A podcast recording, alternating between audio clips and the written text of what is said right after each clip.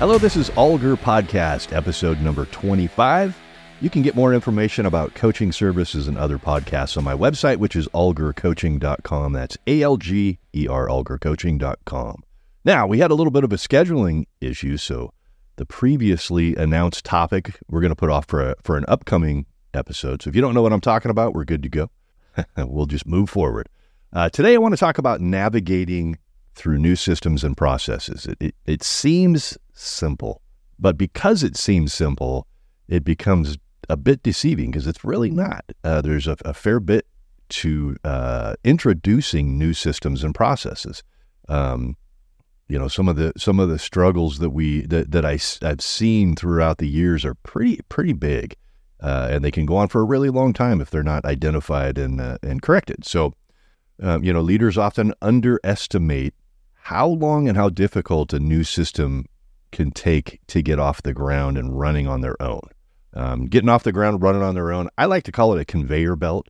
And the conveyor belt essentially is when you've done a really good job of walking through the process and um, reminding people along the way.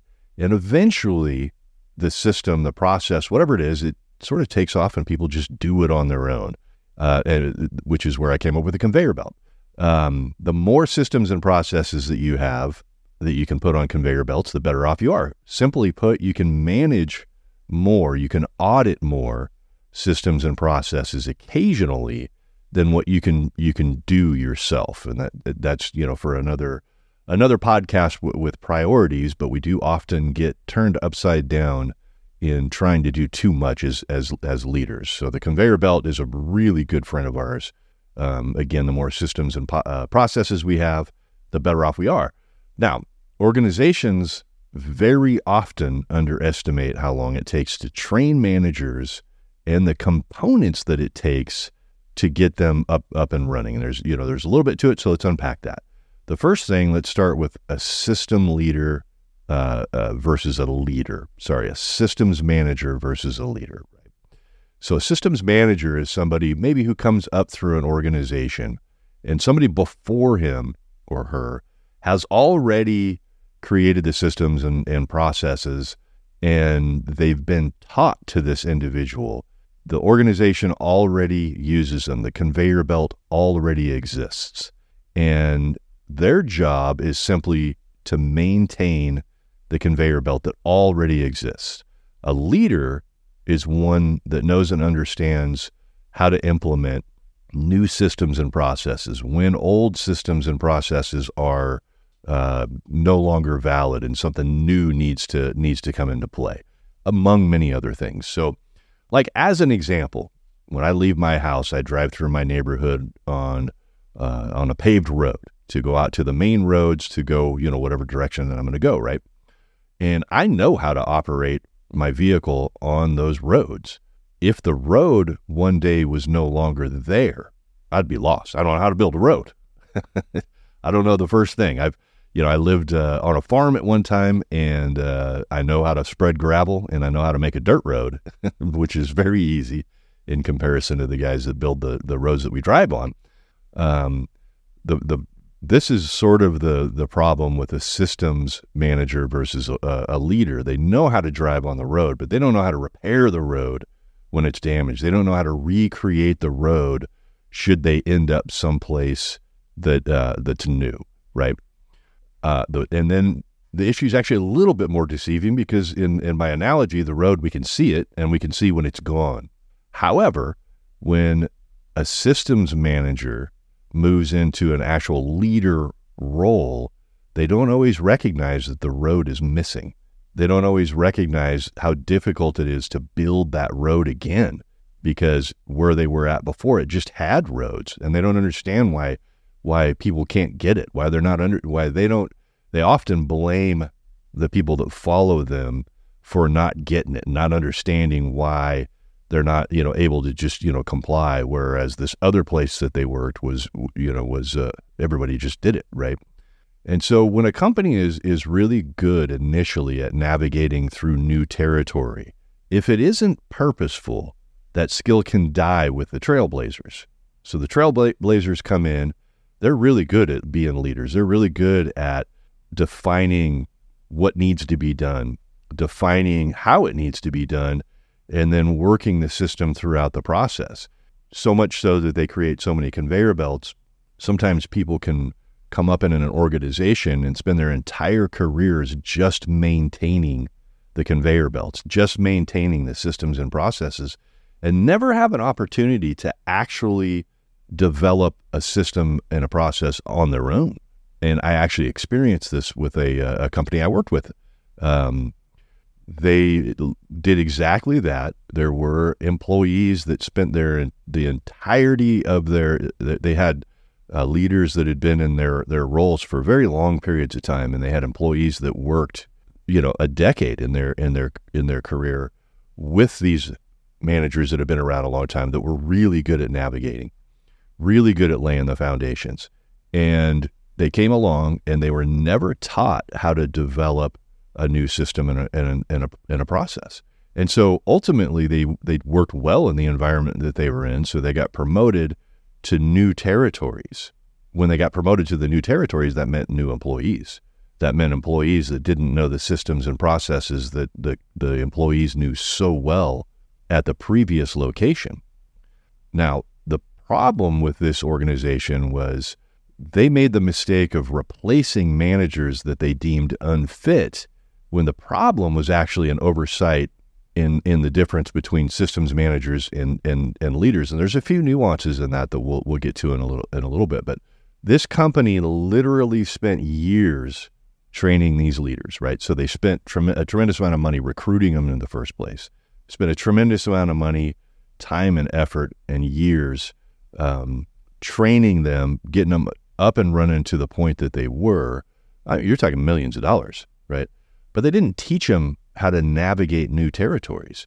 So when they would go out on their own and they would struggle, they blamed the uh, the leader that they sent out unprepared, um, and often they replaced those leaders with new leaders, and then often repeated the same mistake and wondered why they didn't they didn't understand what the problem was they they weren't looking internally. They weren't looking at what could be done differently.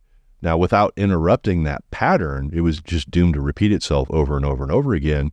And this is where the complication comes because there are certain certain people that will overcome those deficits. There are certain people that have the analytical abilities to do that. There are certain people who are um, driven in a way that they'll they'll figure that out. They'll fit they'll get it figured. So they see that it's possible. So if this person could do it, why can't why can't everybody? Well, the truth of the matter is, not everybody can do that. Some people are wired in such a way that they can manage, they can lead well when it's clearly defined for them, when it's more clearly defined, and others are extremely creative. And you can find that out by doing a DISC assessment, right? Uh, a DISC personality assessment can tell you what category of leader that you're in and what, what each individual would need. Very simple process to go through and a few things to to understand. Now, I talked about the difficulty in introducing any anything new, right? Well, first of all, one of the complications that comes up is as organizations grow, they don't understand how complex things can get quickly. And what I mean by that is you might have 10 people in your organization and all you have to do is stick your head out your your office door and say, "Hey, instead of doing this, we're going to do that now. And it's relatively easy, right? So up up till, you know, 10, maybe maybe a little bit more. But when when it starts getting bigger and bigger, communication, the need for crystal clear communication is paramount. Paramount. Um, you cannot continue to communicate with a large organization the way that you do with a small organization. This is another um, sort of growth gap that I see in in organizations as they grow, especially the ones that grow really fast, because they're they're growing by number, but they're not necessarily growing by experience. So they grow really fast, and they just I don't understand it. We used to just tell people to do it, you know, and then they kind of reminisce about how it was better in the in the in, in the early days. And what it really all it is really is you have to take a different approach to the problem. You have to take a different approach to the problem, and it's compounded a bit with older employees, older if they've not not by age, but by uh, length of time that they've that they've worked with the organization, the longer they've worked there, the more sometimes it takes to get them to change. It's very worthwhile because you've invested so much time and energy into them up to that point. You just have to take a little bit of a different approach. So here's what it looks like. The first thing is the introduction, obviously. You got to tell people something new has happened. It sounds obvious, but not everybody does that. Um, so you've got to introduce the topic. My recommendation is you explain what's wrong because there is probably another way that things were done and it needs to be changed, or it just need something new needs to be added. So, uh, and if it's a very minor thing, maybe an email is good. I'm a fan of of uh, big things, you know, being done in uh, or being announced in a in a in a meeting in a face to face setting. So there's if there's questions or there's you know concerns, you can look and you can watch and you can see what's going on.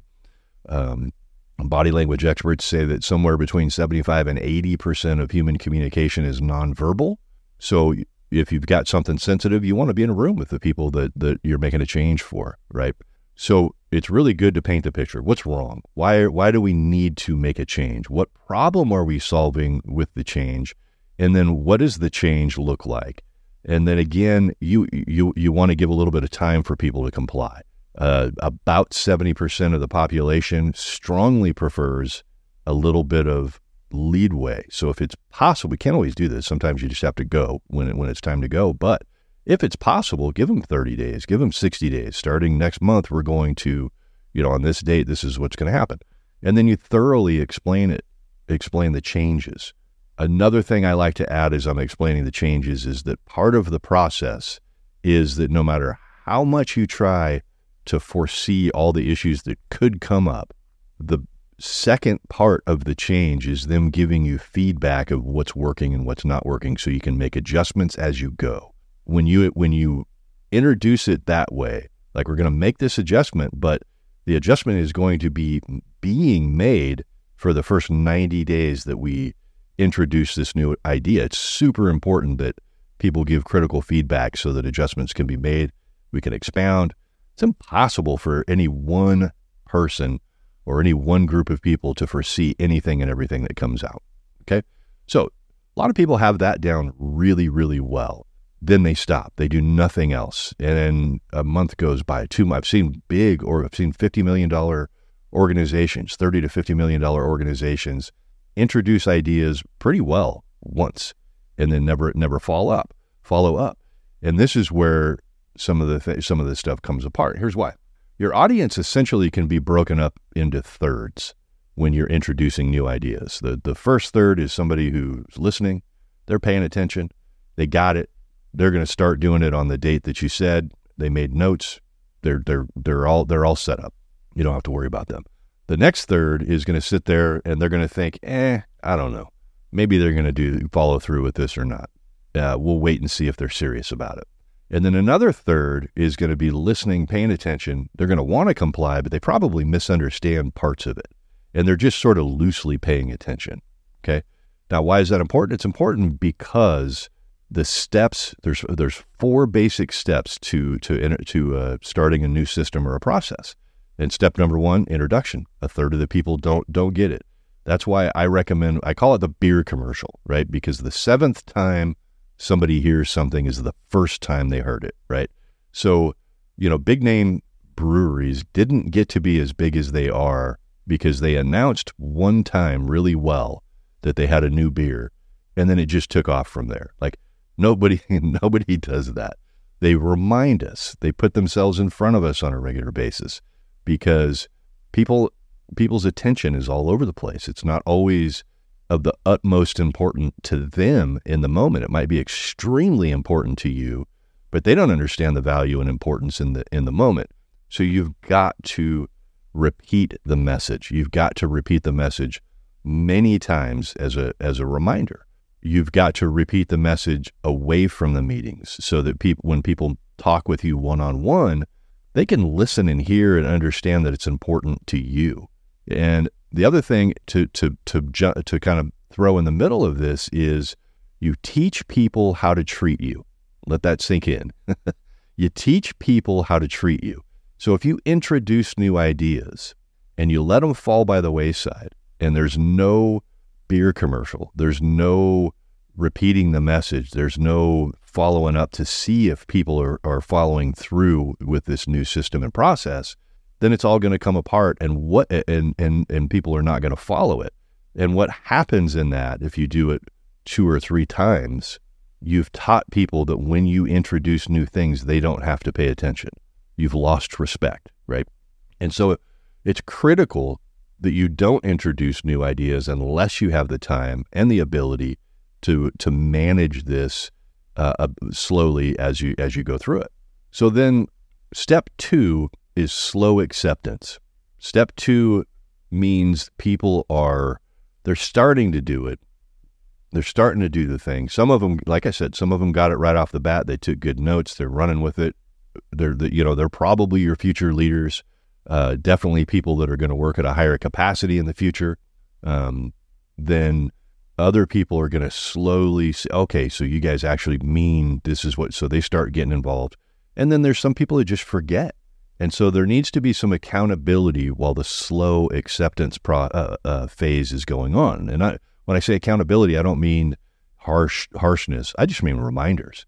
Whatever it is that you've that you've implemented is people forget, and they will if you if you if you realize that within two weeks, within about two weeks' time, the average person can retain about 15% of the information that they that they've that they've gained. So 2 weeks later, if you're not in front of people, if you're not reminding them, they are going to remember roughly 15% of your introduction. Okay? Maybe because a third of the people don't care. A third of the people are thinking, "Eh, let's see if they you know, depending on how they were how they were trained up to that point, right? So the slow acceptance part, it's it's critical that you're very involved in this. It might be something where you can run reports to see if people are complying. You can pick the phone up and make a phone call and say, "Hey, I noticed we were supposed to start this, you know, on the first, and you know it's the third, and you have, you know, oh, geez, I forgot all about, you know, just simple as that." And that sometimes is enough to get to get things going if you are going to give leadway, it's maybe a, it's a good idea to introduce it in person. It's a good idea to have some sort of a reminders, whether it's text or email, to follow up to let people know, hey, don't forget, starting in a, in two weeks, starting in one week, starting tomorrow, then you're then you're getting your seventh time, and you know you've gotten there when when you start to hear people say, hey, we got it, uh, we got it, you know, um, and they seem like wow, how many more times are we going to do this? You don't want to overkill it, obviously, but enough information, and I'm talking about a pretty good sized group of people as as well. The, or rather, let me rephrase that: the larger the group of people, the more you're going to want to have these these um, stops along the way to, to to remind people. The more you're going to need to have the accountability. Okay, so then the next step, step three, is acceptance. People have accepted this is the new thing and at this point, all you have to do is stay with it a little bit longer and watch for the times that, that in between that people might forget or they may still be doing it slightly off or you know maybe they're doing it three out of four times or something like that. So you're just shoring it up. You've got some some good momentum but it's not quite taken off yet. And then and, and stay close to it reminding people uh, in that in this part, I like to during if you have staff meetings, I like to champion the people who are doing it really well in a meeting. You know, hey, just you know, shout out to so and so. We started this. Uh, we've you know, you've just done done such a great job with it. And then what you're doing there is you're showing people what winning looks like. You're making the target of winning very clear. That's what this whole process really is. Is helping make what winning and losing looks like very clear. People people feel very comfortable, very confident in this type of an environment, and they feel really good. Typically, feel really good about uh, about their jobs. You know, step four is automation. You're on the conveyor belt. Once you once you get to this spot, people are just doing it. At this point, you still want to audit it from time to time because over the, the course of months and years, if you if you do nothing to repeat it, if you do nothing to QA it, then little by little it'll start to fall by the wayside. But automation takes off here. This is incredibly freeing. When you get this and when you understand this as a as a leader, you really do realize you can you can observe and you can monitor so many more things than you can do. As the, as the organization grows, you can put people in charge of these things and have layers where all you're doing is checking in with the people to see how, how things are going. And they're the ones that are holding the conveyor belts, uh, you know, keeping them, keeping them going. But again, if you don't, if you don't stay close to it, you run the risk of teaching people not to listen to you because you teach people how to treat you. So it's really critical that the, the introduction of the new ideas is followed by action and reminders and if needed consequences, right? The beauty of this is, is if you do this three or four times well, then you now have the reputation that what you say you mean and the systems and processes that you introduce down the road, people are going to expect that they are going to be followed through the same exact way. So, so point being, each time it gets easier. Each time it's significantly easier to implement new new things, right? But here's the thing: some need, leaders naturally lead and plan and figure out how to overcome the gaps. Talked about that a few minutes ago. But other leaders can lead very well, but only if the role is well defined, right? So the company I was talking about made an adjustment and saved millions of dollars once they understood this gap. I, literally millions of dollars, not to mention a happier workplace because the managers didn't necessarily know what winning looked like and they were out working hard, trying to do the best that they could do, but they didn't understand that. And it in to to understand this is is relatively easy. Uh, if you want to get to know the people on your teams better, I couldn't recommend enough the DISC personality assessment. It's simple, it's easy to understand. There's four personalities. It's one of the most eye opening and helpful tools that I've come across to help manage and understand people. I mean, the DISC personality assessment is is incredibly power, powerful. Uh, the benefits of it, I mean, you get you can put you can place people where they fit naturally, and it leads to less turnover and frustration. So it's a it, it leads to a happier environment. Pragmatically speaking, it leads to uh, a ton of savings, a ton of time savings. So money and time. The people that you keep are people you don't have to interview to re- uh, for to replace. You don't have to retrain. You know, you get somebody in a spot where they're a natural fit and things are uh, just smoother. The the it's a sort of a natural conveyor belt of their own, right? And the ability to place people in teams that are a fit for who they are, rather than placing them on a, on a team where the, where they clash with other people. Most everybody's heard the principle that we promote people one step beyond their ability which is true. You have a good, good employee, or very true if you're not cautious. If you have a really good employee, they do a great job at every step of the way, and you don't, and you're not looking, and you're not looking at who they are, how they operate. You're not doing disc assessments to see what they're actually capable of and what they like and what they want to do. Then ultimately, you're you you will end up promoting somebody into a spot that they that is not natural for them, and they'll be miserable and they may move on. They may not even understand why they're miserable, but they may move on. You might le- uh, lose a great employee that was amazing for years uh, leading up to that, and you promote them one step beyond their ability or one step outside of their their personality, and they're gone, or or they sour, or they clash with others. It's preventable. This is preventable. Uh, another advantage is uh, just an overall understanding uh, of each other that leads to a more cohesive environment. When you understand where each other's coming from, then it's easier to forgive. And what, what the, the easiest way that I can describe this is the absence of understanding other people is the presence of using ourselves as a base to judge others. Okay. And what that means is, is if you come across people that are just like you, then you'll, you, it'll fit. It'll be a fit you run the risk of hiring people who are just like you. And the problem with that is, is they have the same problems that, you do. They have the same weaknesses. If you want to hire for your weaknesses, DISC is a great way uh, to understand this. A very simple way to understand this. Uh, you can take a DISC test. You can uh, uh have employees take a DISC test before you promote them or move them to different areas. You can get a great understanding of what's needed in that area, and you can bring them bring them into those areas. See, there's an interesting thing that we do, human beings do, when we see others who are really good at something that we're bad at. We often project that they're also good at the things that we're not good at. And it's just not the case. And DISC is one of those things that can help us understand that. DISC is one of those things that can help us realize that here's my here's my strengths and here's my weaknesses. I need to hire people for these weaknesses. And you can hire and promote or whatever the case is, or, or you can look at a team of people and you can go, okay, they're heavy with this personality type. So you're getting this positive result, but you also have the, these growth areas. So we need to bring some people with a, a different, um, a disc, disc uh, personality type into that role to get a better balance, right? It's, it's terrific. And so to help out, for a limited time, I'm offering half off of disc assessments and debriefs uh, and special rates for groups, of, large groups of people. Um, and you can contact me through my website, which is algercoaching.com. That's A L G E R, algercoaching.com.